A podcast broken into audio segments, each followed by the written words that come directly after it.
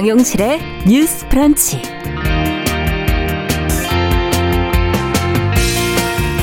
안녕하십니까 정용실입니다. 지난해 2020년 정말 힘든 한 해였습니다. 코로나19가 전 세계적으로 대유행을 하면서 처음 겪어보는 유형의 재난이 닥쳤고요. 우리 모두의 삶은 정말 달라졌습니다. 생활의 모든 것이 비대면 방식으로 또 전환이 되면서 그 속에서 절망만은 아닌 또 새로운 가능성도 들여다보게 되기도 했는데요. 어, 하지만 전반적인 경기 침체, 경제 한파는 개인 삶에 커다란 영향을 미쳤고요. 또 취약한 계층일수록 더 심한 타격을 받았습니다. 어, 삶의 기반이 흔들리는 이런 위기 한가운데에 바로 또 여성들이 있었지요. 노동 현장에서 너무 쉽게 밀려난 여성들, 돌봄 부담이 급증해서 탈진해버린 여성들의 문제가 심각하게 떠오르면서 젊은 여성들의 자살률이 급격히 높아졌고요. 국가도 뒤늦게 이 문제를 들여다보기 시작을 했습니다. 자, 2020년이 위기의 시간이었다면 2021년은 극복과 개선의 시간이기를 바라는 우리 모두의 바람을 담아서 새해 첫날 정용실의 뉴스 브런치에서 신년 기획을 준비를 했습니다. 위기에 빠진 여성들의 현실을 들여다보고 치유의 길, 대안을 생각해보는 신년 기획. 이 코로나 팬더믹 시대 여성이 안전한 나라 오늘 한 시간 동안 여러분들 함께 해주시기 바랍니다.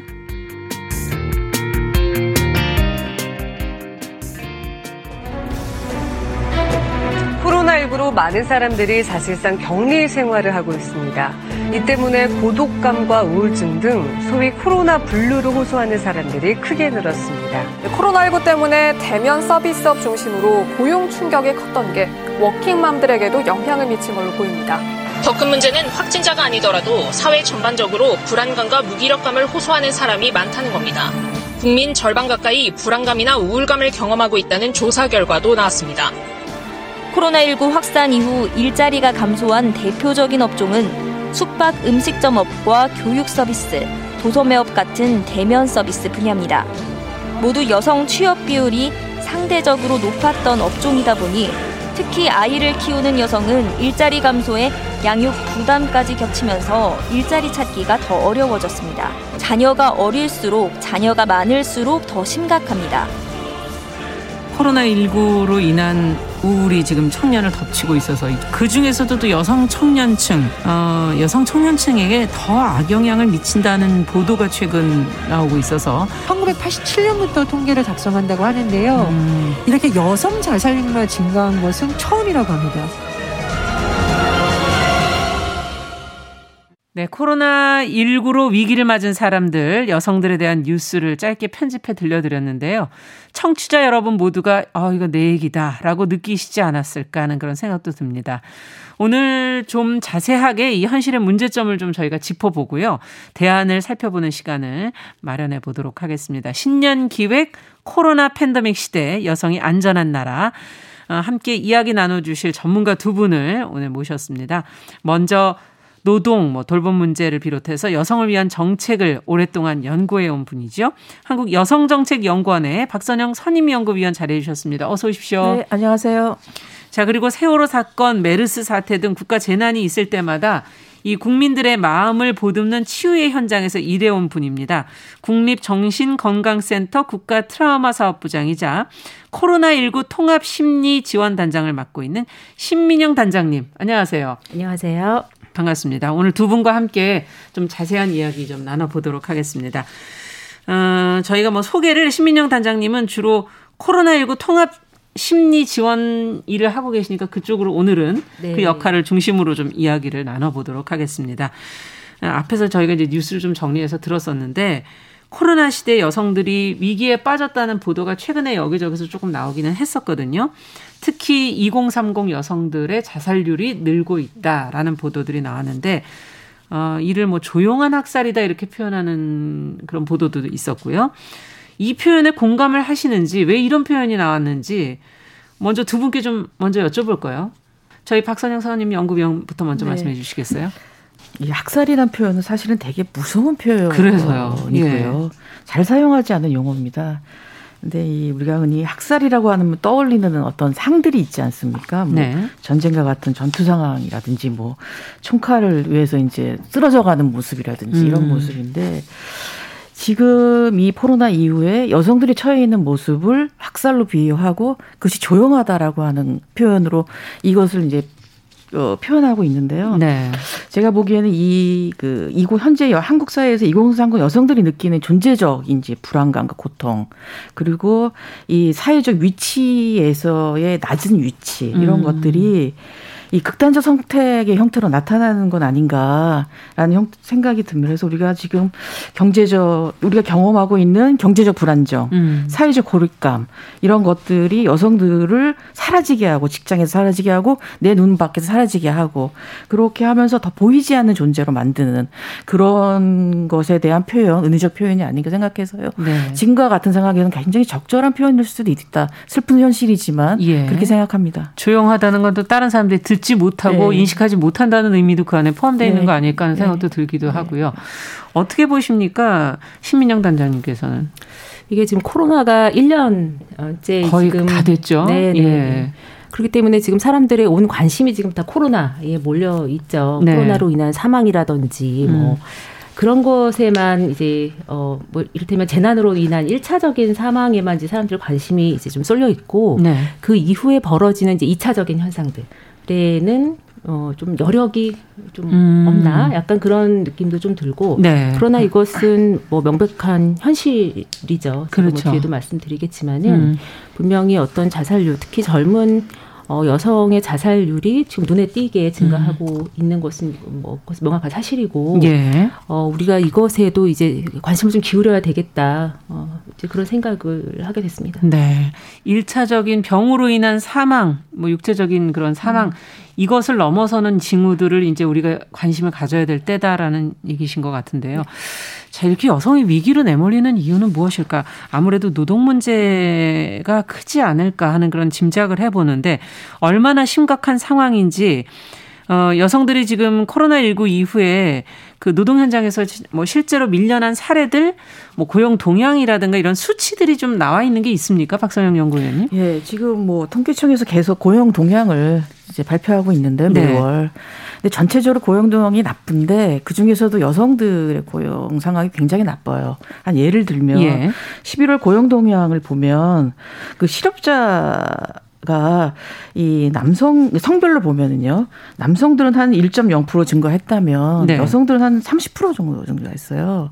아 이렇게 차이가 많이 납니까? 굉장히 많이 나잖아요. 네. 근데 이게 이게 그 여성 취업자 수, 산별 여성의 취업자 수를 보면 왜 그렇게 되는지 알고 알 수 있는데 예.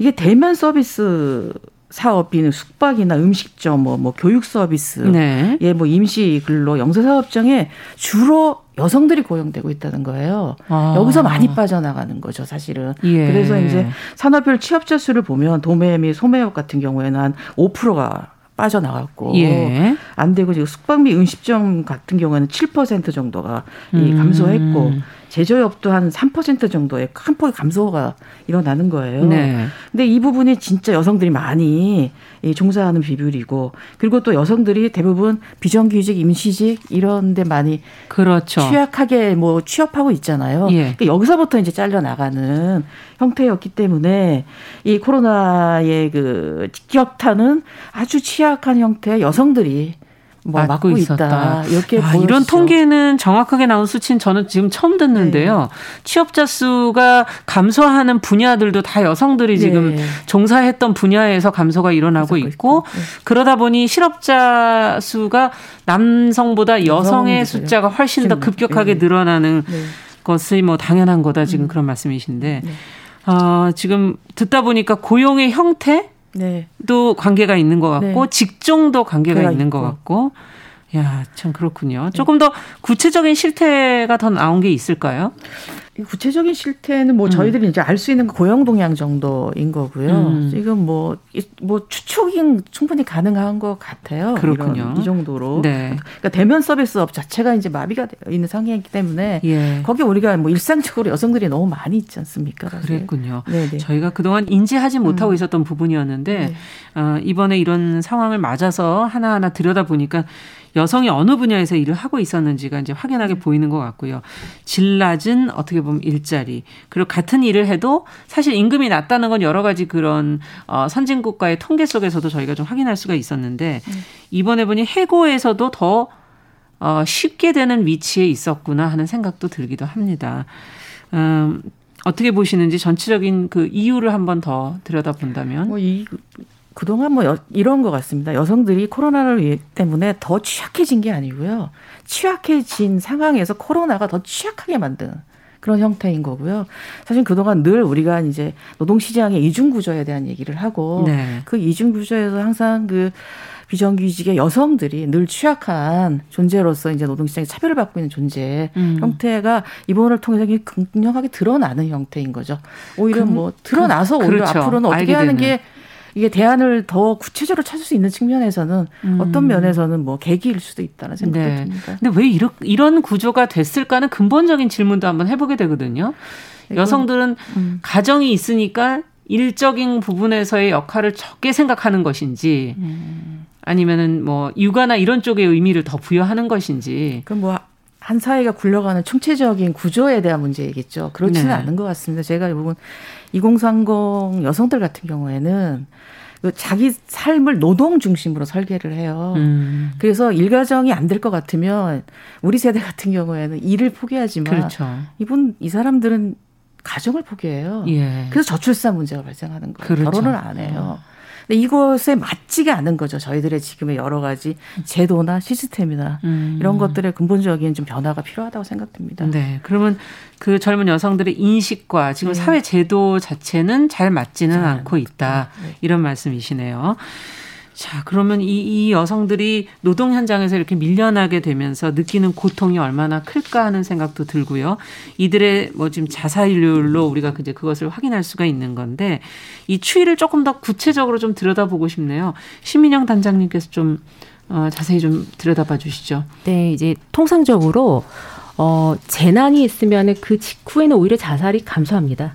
이겨내 보려고요. 네, 네. 이제 주의가 전환이 되는 거거든요. 아. 당장의 위기를 극복해야 되는 것에 네. 초점이 쏠리게 되니까요. 그렇죠. 그렇지만 이제 2, 3년에 걸쳐서 이제 서서히 이제 증가하는 패턴을 보통은 보인다. 저희가 그렇게 아. 보고 있는데 자살률이 이제 잠정 추산율입니다만은 2019년에 비해서 5.9% 자살률이 감소했어요. 그런데 여성은 오히려 1.3% 증가를 했고 그 중에서도 20대 여성은 전년 대비 43%가 증가를 했습니다. 근데 그게 아. 이 남성의 자살률은 2019년에도 감소를 했고 예. 여성은 6.7%가 증가를 했어요. 그리고 그 여성 안에서도 가장 증가폭이 큰 게 20대와 30대. 20, 30대가. 이렇게 젊은 나이에. 그러니까요. 그래서 네. 이제 이런 추세가 이 젊은 여성의 자살이 증가하는 추세가 어, 비단 지금 코로나 때문만이 아니라 근간의 한몇 년에 걸쳐서 좀 어, 우려되고 주목할 만한 그런 현상이다 음. 이렇게 말씀드릴 수 있을 것 같습니다. 다른 연령대나 다른 어, 남성이나와 비교해 봤을 때 다른 쪽은 주는데 이쪽이 늘고 있다는 네, 네 얘기인데 네. 그 중에서도 또 코로나 상황 속에서도 다른 데는 확 연히 줄지만 줄지 않고 있다는 얘기군요. 네, 네. 어, 국가적으로 사실은 좀 들여다봐야 되는 사안이 아닌가 한 세대와 한 여성이 지금 이렇게 되고 있다는 건 이런 문제를 국가에서 어떻게 인식을 하고 있나요? 사실 이제 자살이라는 거는 여러 이제 심리적 고통에 이제 응축된 결과다 이렇게 네. 볼 수가 있을 겁니다. 뭐 트라우마뿐만이 아니라 어떤 우울, 또 뭐 절망, 뭐 스트레스, 고독 이런 것들이 이제 응축된 어떤 고통의 음. 결과다 이렇게 볼 수가 있을 텐데 사실은 재난이라는 거는 필히 어 어떤 물적인 뭐 손실 또 그렇죠. 심리적인 어떤 고통 이런 거를 이제 가중시킬 수밖에 없거든요. 그래서 복지부와 한국 트라우마 스트레스 학회가 정신건강 실태 조사를 지금 실시를 하고 있습니다. 예. 4차에 걸쳐서 쭉 이제 실시를 하고 있는데 그러니까 뭐 불안, 우울, 뭐 자살 사고, 스트레스 음. 뭐 이런 다방면의 이제 그 변화들을 지금 관찰을 하고 있거든요. 예. 근데 어 이제 신종 감염병이기 때문에 처음에 굉장히 불안이 높았어요. 맞아요. 근데 이제 시간이 가면서 물론 이제 뭐 수도권에서 이제 어또 감염이 증가하고 대구 감염이 있고 이럴 때는 또 약간씩 변동이 있지만 음. 전반적으로 불안은 그래도 처음보다는 주는 추세인데 네. 우울 또 특히 자살 사고는 급격히 늘고 있습니다. 불안은 주는데 네네 예. 이제 지쳐 지쳐가는 거죠. 맞아요. 절망과 무력 힘들어요. 너무 힘들죠. 너무 예. 힘들고 여러 이제 뭐 경제적인 문제 또 어떤 회생의 그렇죠. 가능성, 뭐 단절돼 희망, 있는 거, 네 단절도 되고 희망을 갖기가 굉장히 어, 점점 어려워지는 그런 그렇죠. 몰리고 음. 있는 그런 현상인 음. 거거든요. 그렇기 때문에 어 특히 자살률 같은 경우에는 어 이제 2018년도에 이제 여성 같은 경우에는 자살 사고가 이제 지역 사회 조사를 했을 때 한 6%. 그러니까 아, 100명 중에 한 6명 예. 정도가 자살을 심각할 정도로 생각을 한다. 응답을 했다면은 어 지금 최근에 음. 한 어, 어떤 그 결과를 봤을 때는 그게 13.2% 음. 증가를 했어요. 아이고. 두 배가 넘게 증가한 거죠. 근데 그 역시 자살 사고 역시 가장 높은 거는 20대와 30대입니다. 20대와 30대는 네. 어 그러니까 10명 중에 2명.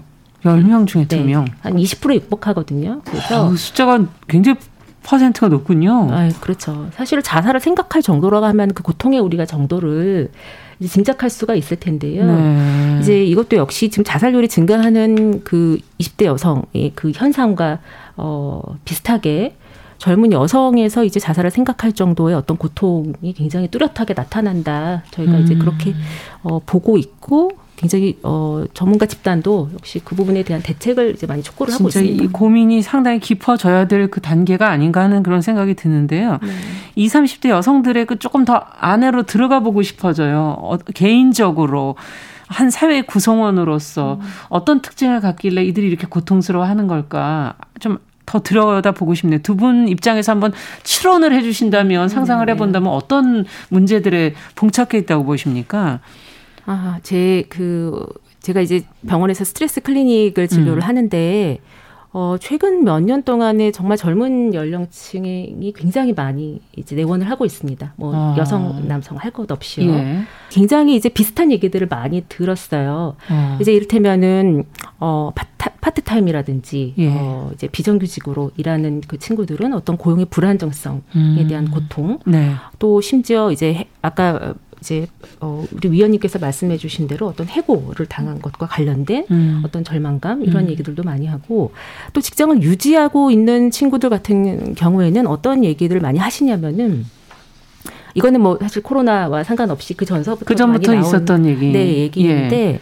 본인이 받은 교육 과 이제 현실의 어떤 괴리 음. 예, 아. 그런 얘기를 많이 합니다. 이를테면 어 학교에서도 또 가정에서도 교육을 받기로는 내 주장을 하라. 잘못된 것이 있으면 음. 당당하게 표현을 하라. 이렇게 교육을 받은 거죠. 평등하게 자랐죠. 네네. 요즘 사람들은. 네네네. 학교에만 해도 사실은 그렇죠. 여성 평등을 많이 강조를 하고 있지 않습니까? 네.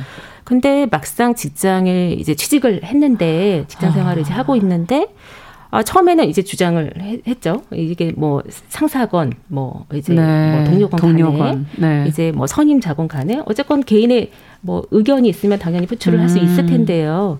내 생각엔 이거는 뭐 옳지 않은 것 같다. 아, 음. 내지는 이게 더 합리적인 것 같다. 이제 이런 주장을 했을 때 불이익을 당하게 되는 거죠. 네, 이제 아주 눈에 띄는 불이익이 아니라, 아니더라도 음. 그 미묘한 어떤 그 분위기. 음. 네. 이제 원치 않는 네. 어, 그리고 이제 틀렸다라는 어, 내가 뭔가 잘못됐나? 잘못됐나? 네, 네.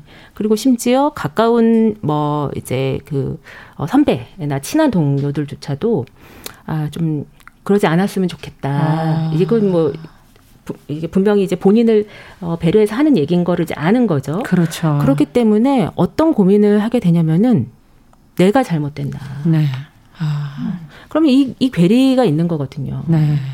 잘못 됐다고 나는 배우지 않았는데 이 음, 모든 것이 살아왔는데 네네. 이 분위기가 다 모두들 내가 잘못했다고 음. 말하는 이것을 내가 어떻게 받아들일 것인가. 음. 그래서 이제 직장을 뭐 존재에 대한 문제군요. 어떻게 본다면 그렇죠. 나의 자신에 대한 부정을 네. 하게 되는 네. 좀 근본적인 문제일 음. 수도 있겠다는 음. 생각도 네. 들기도 하고 상당히 어려운 문제인데. 굉장히 좀 마음이 네. 아픕니다. 아, 그러네요. 박선영 의원께서는 어떻게 네네. 보세요? 아니 저는 요 얘기하기 전에 음. 그 자살률 증가 관련해서 우리가 이제 고립감과 취 경제적 취약성 이런 얘기를 음. 하는데 한편에서 우리가 여성 20 세대들이 갖고 있는 그 안전의 문제 있지 않습니까? 우리 해화역 아. 시에서 그 30만이 모였던 것 같은 예. 그 안전의 취약성이 사실은 그게 사실 내 친구들이 다 죽어가는 걸 보고 자살하는 걸 보고 아이들이 이렇게 한 거거든요. 그러니까 그런 것들도 굉장히 포함되어 있지 않을까라는 음. 생각이 사실 좀 그러네요. 예, 예, 드는 편이 있고요. 지금 아까 그 선생님도 말씀하신 대로 사실 2030 세대는 가정이나 학교에서 성평등 의식을 배우고 자란 세대예요. 맞아요. 사실은 예. 이 과거처럼 뭐 오빠 때문에 남동생 때문에 희생하는 세대가 아니잖아요. 예, 그렇죠. 예. 공부만 잘하면 뭐 진짜 다 누리고 누리고 살았고 공부 잘해서 대학 들어가서 음. 근데 거기까지는 되게 좋았는데 근데 대학을 졸업하고 나서 네. 이게 현실과 부딪히게 되는 거죠. 이 현실과 이 자기가 배워왔고 이런 것들이 굉장히 아까 말씀하신 존재적 부딪치가 일어나는 거예요. 제가 봐도 그래서 이게 그리고 또 이제 하고 막 사회생활, 결혼과 임신, 출산을 경험하는 가정에서 여전히 나는 여성이구나라고 하는 음. 우리 엄마랑 내가 그렇게 뭐 똑같구나. 뭐 다르지 않구나라는 네. 이런 걸 느끼게 되고 또 그러면서 좌절하게 되고 뭐 포기해야 되고 자기 삶의 음. 어떤 부분을 이런 것들이 있다는 생각이 들고요. 뭐 직장에서는 선생님도 말씀하신 대로 굉장히 불평등을 경험하게 되잖아요. 음. 막 성희롱 당하고 음.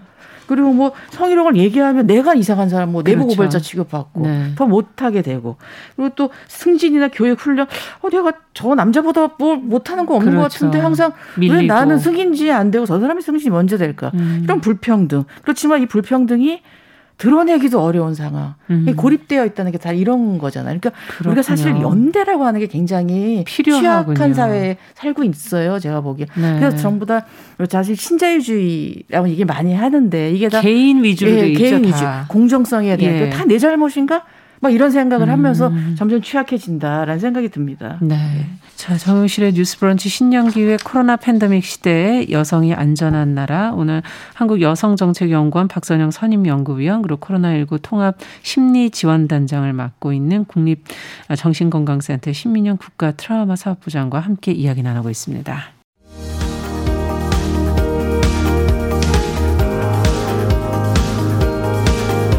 지금 여러분께서는 KBS 1라디오 정용실의 뉴스 브런치 신년기획 코로나 팬데믹 시대 여성이 안전한 나라를 듣고 계십니다.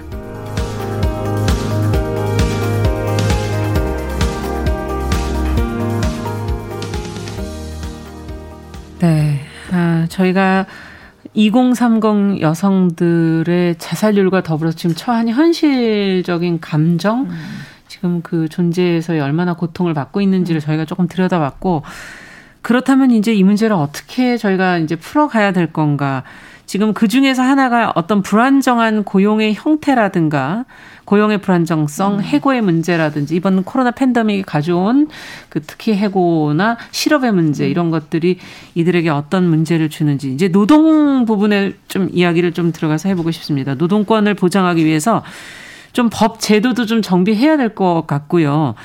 이게 근본적으로 이들을 구하기 위해선 성인지적인 그런 고용 대책이 큰 틀에서 좀 만들어져야 되는 거 아닌가 하는 그런 생각도 하게 되는데 어떤 해결책이 나와야 될까요? 박선영 연구위원께서 좀 일단 큰 틀에서는요. 예. 지금 우리가 고용 관계를 기반으로 하는 고용보험이나 공적연금도 비교적 안정적 고용과 그 높은 소득을 가지고 있는 정규직은 잘 보호하고 있어요. 나름 어느 네. 정도 수준은 그렇지만 정말 가장 보호가 필요한 음. 사회 안정망이 진짜 필요한 저소득 불안전 뭐 취업자들은 적용 대상이 안 되는 이 때문에 잘 보호를 받지 못해요 이분들이. 음. 그래서 저는 이 노동시장의 이중 구조를 이 사회보장 제도로 이제 커버를 해야 되는데 음. 우리가 그 약하니까 일단 고용보험 등 사회보험의 사각지대 해소 이런 거 그다음에 소득 보장 제도 이 정비를 통해서 불안전 노동 계층 뭐 취약 계층에 대한 사회 안정망 정비하는 게 일단 가장 크다. 예, 예, 그런 크고요.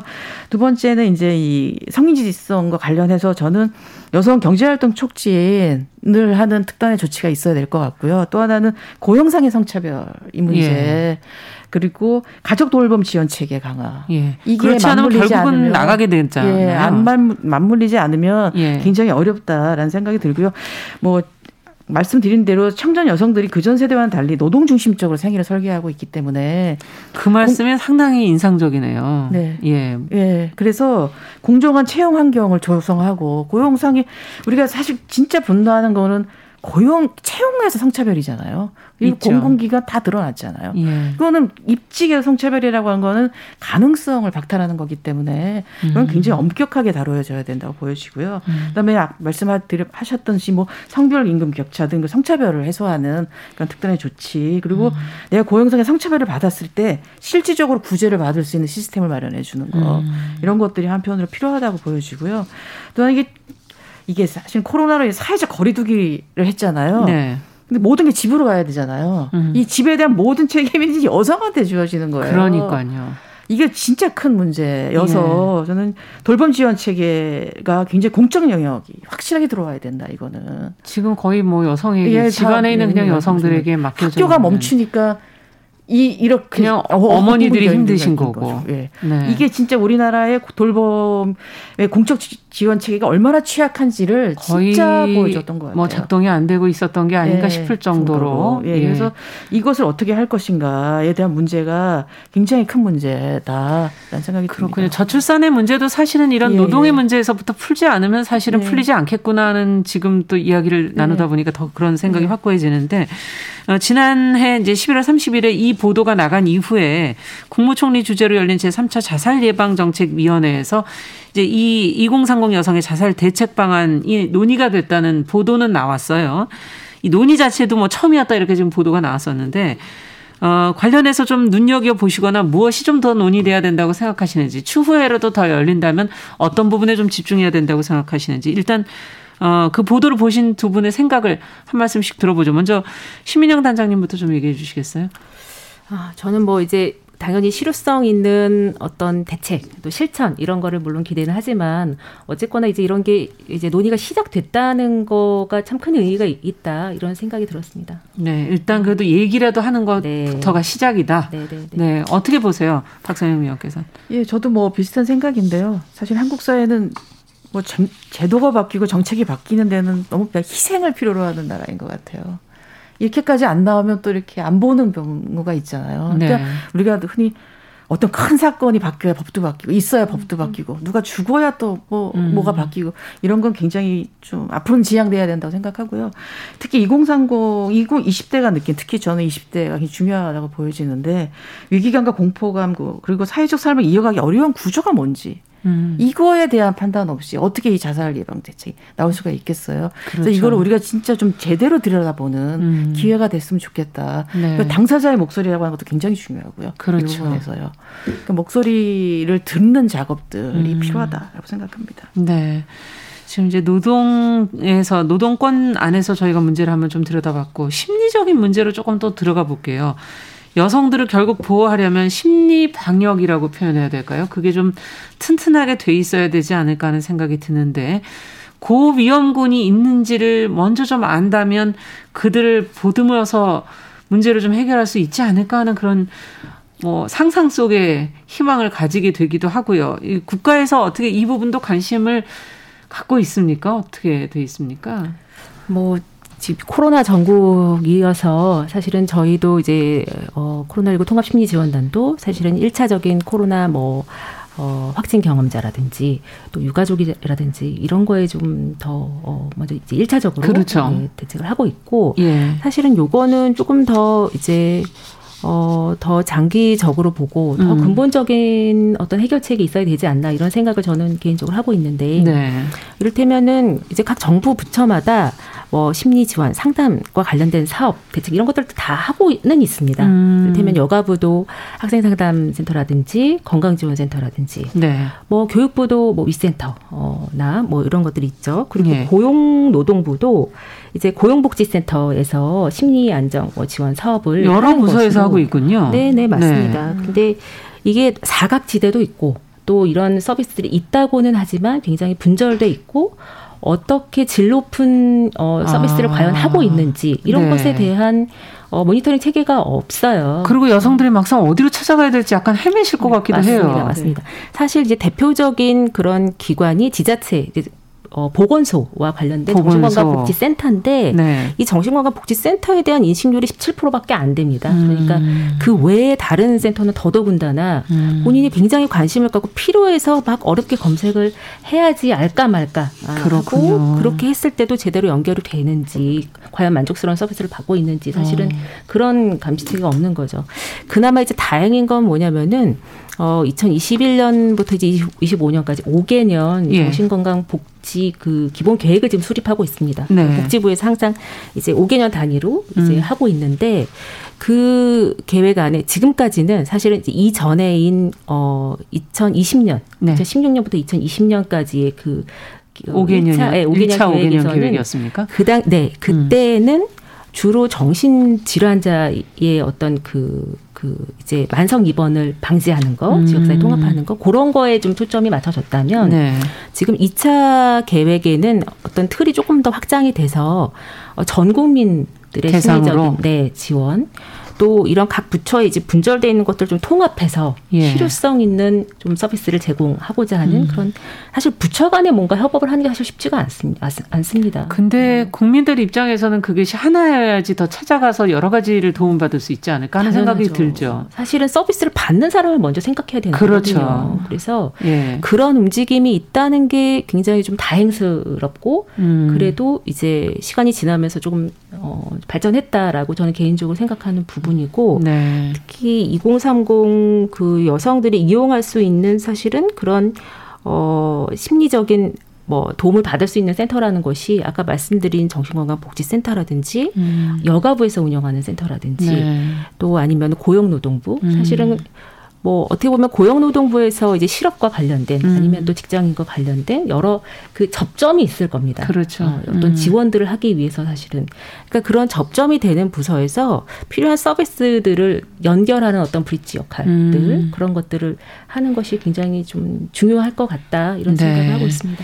자 이것이 앞으로 정말 제대로 좀 하나하나 2차 계획이 전 국민 대상으로 하는 심리 방역의 문제, 정신 건강의 문제가 좀 제대로 이 2030 여성 힘들어하는 여성들에게 좀 실제적인 것을 좀 갖다 줄 수 있었으면 좋겠다는 네. 그런 기대도 해보게 되고요.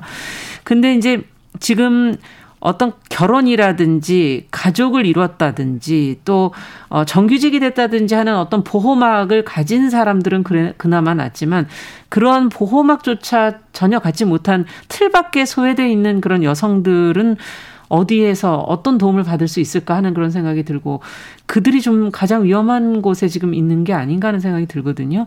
어떻게 보십니까? 이들에게는 잘 다가가고 있나요? 정책들이 박선영 의원께서는 어떻게 보십니까? 뭐 이 문제에 대해서 뭐 정부도 뭐 문제의 심각성을 인식하고 있어서 기존의 제도를 좀 더 확충하고 강화하는 형태로 하고는 있는 것 같은데요. 이거는 근본적으로 아까 제가 말씀드린 것처럼 이 사회 안전망 자체를 좀 새롭게 구성해내지 않은 포섭하기가 되게 어려운 부분이어서 그거에 대한 논의들은 굉장히 많이 하고 있다고 생각이 듭니다. 네. 예. 이번에 코로나19 그 재난 지원금 같은 경우도 네. 이런 여성들이 제대로 받고 있나요? 제도적으로? 아니 뭐 이거는 뭐 가족 음. 단위로 음. 가구 단위로 예, 그래서 예. 가구 단위가 세대 주가 예, 아닌 예, 예. 그래서 그거에 대한 문제들 많이 얘기가 나오고 있잖아요. 그래서 예. 이제 무슨 뭐 뭐 세대주가 아닌 여성이라든지 그렇죠. 뭐 전입 신고를 하지 않고 혼자 사는 여성이라든지 많죠. 예, 많잖아요. 그다음에 이주 노동 여성들 같은 많죠. 경우에 사각지대가 음. 이제 형성돼서 이 문제에 대해서 이제 가구 단위가 아닌 개인 단위로 하자 음. 이런 얘기들이 많이 나오고 있고요. 사실은 사회복지의 단위를 뭐 개인으로 할 것인가 가구로 할 것인가는 음. 굉장히 오래된 논쟁이고요. 네. 해결해야 할 문제이라고 저는 생각이 듭니다. 이거는 그냥 아, 정책적인 철학을 담고 있는 문제이고 앞으로 우리 사회에서 그래서 이거는 그렇다고 생각이 들고요. 또 저는 이 부분과 관련해서 음, 제도박 존재한 사회적 취약계층에 대한 맞춤형 접근이라고 하는 것도 필요하고 또 하나는 이제 코로나 위기를 계기로 전국민 기본소득제도 음. 또 저희가 많이 예, 언급이 예, 됐었죠. 예, 예, 이거를 한번 우리가 좀 깊이 논의할 필요가 음. 있지 않을까라는 생각이 음. 들고요. 아마 이거는 어떤 형태로든 논의가 계속 될 거라고 생각합니다. 네. 네. 사회 자체의 구조도 지금 이제 급격하게 또 네. 변화하기 때문에 네. 어, 여러 가지 제도들을 다시 한번 근본에서부터 좀 손질해야 되지 않을까 하는 그런 지적을 해 주셨어요. 자, 앞서 우리가 이 사회를 꾸려가는 데는 그 돌봄의 손길이라는 게 상당히 많이 필요한데 개인의 영역으로 많이 특히 여성에게 그게 짐지워졌다라는 얘기 박선영 위원께서 하나 던져주셔서 덜, 저희가 돌봄 문제 한번 조금 짚고 가야 되지 않을까 하는 생각이 음. 듭니다. 어, 앞서 말 코로나19로 도, 돌아 가정으로 다 들어와 있기 때문에 힘든 것, 육아의 문제, 학교가 또 문을 닫으면 다 아이들은 집으로 들어오고요. 돌봄을 분담한다고 지금 노력하는 가정들이 분명 있는 건 사실이지만 여전히 그럼에도 불구하고 돌봄은 아직도 여성의 몫인 거는 또 현실인 것 같거든요. 코로나19 이후에 그 돌봄 시간들이 어떻게 변화됐는지 혹시 그런 통계가 나와 있는 것도 있나요? 박선영 의원님? 네. 뭐 2020년 서울대 국제대학 연구소에서 코로나19와 한국의 아동 돌봄 설문조사를 했는데요. 네. 거기에 돌봄 시간에 대한 게 있어요. 그래서 전업주부의 경우 자녀 돌봄 시간이 코로나 이전과 비교할 때 한 3시간 이상 증가한 걸로 나타나더라고요. 3시간. 네. 네. 그리고 맞벌이 부부의 여성도 한, 한 2시간 정도 네. 증가한 걸로 맞벌이 예, 맞벌이도 예. 알수 있어요. 그러니까 자녀가 가정에 머무는 시간이 계속 증가하고 가정 내 식사 학습이 다 이루어져야 하기 때문에 그렇죠. 식사도 해야 예, 되고 학습도 예. 해야 되고 그리고 여성들이 자녀 돌봄에 소요된 시간이 이제 이 정도는 굉장히 많이 있는 거죠. 예. 증가했다고 할 수 있겠죠. 그리고 이게 재택근무를 하면서 그러니까 가족을 돌보고 일도 하고 어떻게 할 수 있을까요? 그러니까요. 이거는 노동자로서도 네. 부모로서도 애매한 역할을 지금 하고 있는. 사실 여성들이 그런 얘기 하시죠. 일 끝나고 들어가서 또 새로운 일을 해야 된다.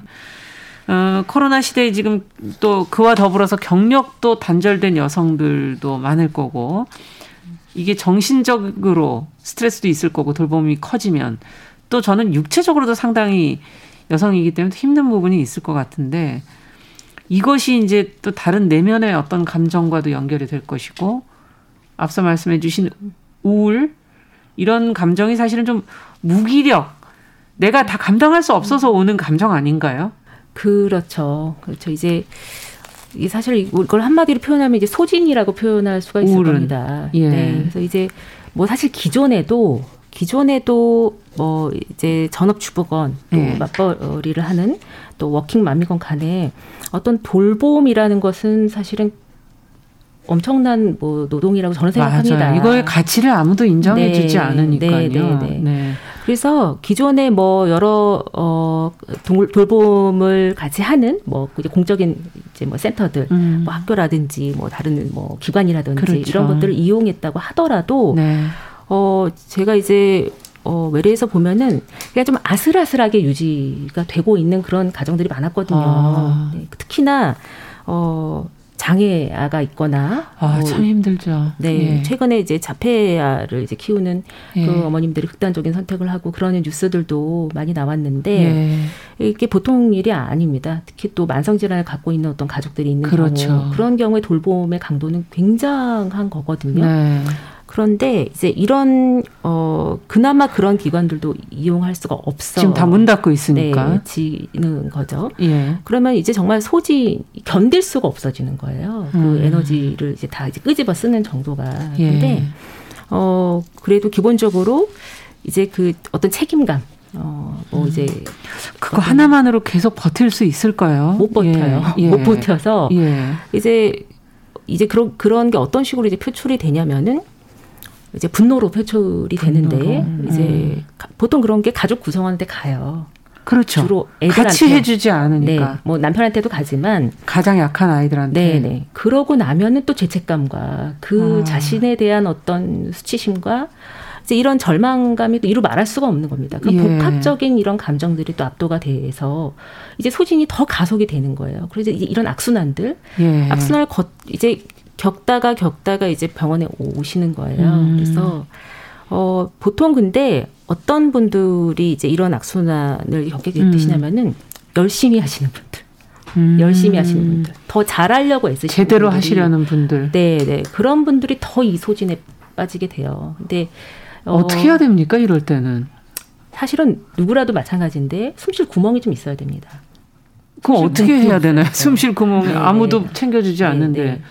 그래서 평상시 같았으면은 사실 코로나 이전에도 이런 가정들이 사실은 꽤 있어서 네. 적극적인 어떤 분담과 또 이제 제가 아까 되게 열심히 하는 분들일수록 더 빠진다고 했는데 예, 예. 내 손으로 다 이제 책임지고 싶은 음. 패기치고 싶지 않고 음. 내가 책임지고 싶지 않고 그런 경우에는 제가 이제 좀 적극적으로 중재를 하기도 하고 음. 이제 배우자분들을 오시게 해서 그렇죠. 같이 이제 뭐 그런 것들을 현실적인 논의를 하기도 하고 그랬었는데 지금 코로나 이 상황은 저도 뭐라고 말씀드리기가 굉장히 난감한 거예요. 그러네요. 정말 이용할 수 있는 공적인 자원도 없고 없어지고 그리고 실제 어떤 바깥에 위험이 음. 또 있으니까요. 그리고 심지어 제가 이제 통합심리지원단 이제 활동을 하다 보면은 어 자폐아 아기가 아니면은 자폐아를 키우는 엄마가 본인이 이제 확진됐을 때둘 중에 하나만 확진됐을 때도 생활치료센터로 애만 누, 보낸다든지 어, 본인만 한 사람만 갈 수가 없잖아요. 할 수가 없어요. 그러면은 같이 갑니다.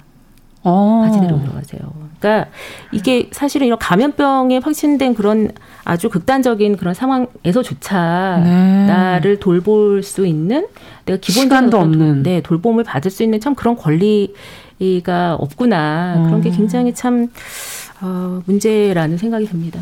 예. 어, 이들을 구제할 방법은 그럼 어떻게 해야 되는지 공적인 그런 돌봄의 영역을 어떻게 확대해야 될지 그것도 고민이네요. 네, 네, 네. 맞습니다. 지금으로서는 특별한 대안이 없는 상태인데 지금 네. 어, 여러 그런 요양병원이라든가 그런 음. 곳들도 돌봄에 네. 지금 사각지대에 지금 놓여 있는 상황이라. 그래서 이제 이런 음. 재난 때는 가장 그 취약한 곳이 타격을 먼저 음. 받습니다. 그게 굉장히 음. 비극적인 건데 이제 정신병원이라든지 요양병원이라든지 또 어, 장애아나 자폐아가 있는 가정이라든지 어떻게 음. 보면은 가장 취약한 힘들게 곳이죠. 지내고 네, 계시는 네, 네. 네. 그런 곳이 또 가장 먼저 어, 타격을 받고 네. 이제 어떤 지원을 받을 수가 없고 이제 아. 지원을 더 오히려 접근성이 더 떨어지게 되고 그렇군요. 그런 부분을 이게 사실 위기가 끝나면은 사람들이 너무 쉽게 잊어버리는데 음. 이게 이런 것은 반복될 수밖에 없거든요. 그렇기 때문에 우리가 이제 어 대비가 굉장히 중요하다. 미리 미리. 네, 네. 아 준비를 좀 해놔야 된다. 네. 자. 어, 정용실의 뉴스브런치 신년 기획 코로나 팬데믹 시대 여성이 안전한 나라 아, 지금 코로나19 통합심리지원단장 신민영 단장과 또 한국여성정책연구원인 박선영 연구위원과 함께 아, 문제를 계속 고민해 보고 있습니다.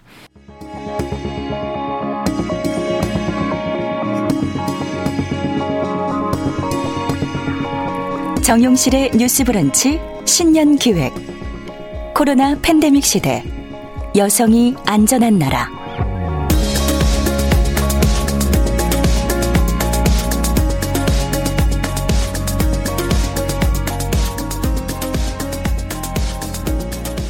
네, 정용실의 뉴스 브런치 신년 기획 듣고 계십니다. 아, 듣는 마음이 신년인데 이렇게 마음이 무겁죠. 어, 코로나19가 우리의 사실 지금 말씀해 주신 것처럼 어, 어떤 문제점들, 그동안 우리가 취약했던 특히 돌보, 신경 쓰지 않았던 부분들을 확 지금 문제를 일으켜서 밖으로 드러나게 해주니까 음. 이번에 이 문제를 들여다 보면서 또 그냥 넘어가서는 안 되겠구나 네. 하는 생각이 들고 이걸 어떻게 저희가 해야 될까. 근데 참 그동안에 아무 준비가 안 돼 있어서 어디서부터 어떻게 해야 될지 참 막막하다 그런 생각도 들기도 하는데요. 어, 앞서 저희가 이제 여성들이 힘든 부분 중에 하나인 돌봄의 문제, 이것도 정말 답을 찾기가 힘들 정도로 어려운 상황인데 또 하나는 코로나19로 집에 머무는 시간들이 많아지면서 가정폭력이 늘고 있다는 보도가 나오고 있어서 이것도 이분들은 어디로 가야 하나 하는 답답한 마음이 들었던 대목이거든요. 어, 지금 도리어 신고는 줄어들고 있다는 그런 얘기도 있어서요. 어, 심각성을 어떻게 보고 계시는지 두 분에게 먼저 말씀을 좀 여쭤보고 싶습니다. 신민영 네. 단장님께서 먼저 얘기하시겠어요? 네. 사실 이제 WHO에서는 이제 이 판데믹이 유행할 때 이미 예측을 했었습니다. 이제 이 방역으로 인해서 네. 어떤 사회적인 활동이 줄어들게 되면 예. 어, 가정폭력이라든지 아동학대가 분명히 증가할 것이다. 이런 부분을 경고하고 아. 이제 우려를 했었죠. 뭐, 어떻게 보면은. 예상대로네요. 어, 네네. 사회적인 감시 체계가 잘 작동하지 않고 또 이런 모든 어떤 긴장과 스트레스가 가장 약한 대상한테 이제 분출이 되기 너무나 이제 취약한 구조가 예. 돼버리니까요. 어, 그래서 사실은 이제 이런 모든 어, 접점 부서 이제 그런 접점 서비스를 시행하는 그 담당자들은 있습니다. 이를테면은 음. 이런 감염병 상황에서는 전담 공무원들이 또 다 있거든요. 예. 이제 그런 분들이 본인의 어떤 기본적인 업무 외에 이런 감시자로서의 역할들 음. 그리고 이제 서비스 필요한 서비스의 어떤 연계자로서의 역할을 음. 같이 하는 게 굉장히 이제 중요할 것이고 그렇죠. 이제 그것이 이제 아마 이, 사, 이 상황이 끝나면은 어떤 그 교육이라든지 투자라든지 음. 이런 게 이제 뒷받침이 돼야 되겠죠. 네. 어, 어쨌든 미리 예견했던 그런 상황이었다라고 얘기해 주셨고요. 박선영 위원께서는 어떻게 보고 계십니까? 뭐, 가족에서의 폭력 문제, 친밀한 관계에서의 그 폭력 문제는 항상 뭐 늘 있는 예. 문제이죠. 근데 이제 그 가족 가족 내에서 머무는 시간이 사실 되게 많아졌고 너무 스트레스도 많아졌어요. 많고 예. 이 이런 상황 속에서 사실 이러면 갈등이 굉장히 농후해지잖아요. 그렇죠. 이 갈등 상황 속에서 이 가족 폭력이라고 형태가 이제 더 증가할 수 있는데 통계상으로는 그렇게 보여지지가 않아서 음. 이게 실질적인 증거 기반은 사실 없는 것 같아요. 이게 음. 지금은 네. 지금 우리가 추측하기에는 충분히 뭐 예측도 하고 충분히 가능할 수 있다라는 생각이 사실 드는데 이게 이제 문제는 이제 친밀한 관계에서 발생하는 폭력이기 때문에 폭력 이후에 대처가 늘 그렇듯이 어렵잖아요. 예. 아까도 말씀드린 분리될 것처럼. 수가 없고. 예. 그리고 또한 더 지금 국가가 다 다른 데 집중을 하고 있고 예. 뭐 홍권력이라고 하는 부분이 음. 그래서 더 이렇게 자기의 의 폭력의 피해성을 드러내기가 어렵고 구제받기가 음. 어려운 이렇게 되면 우리가 집에서의 평화라고 하는 게 인간에서 가장 중요한 평화 아닙니까 사실은 이것이 훼손되는 건 되게 문제가 있다고 생각이 들고요.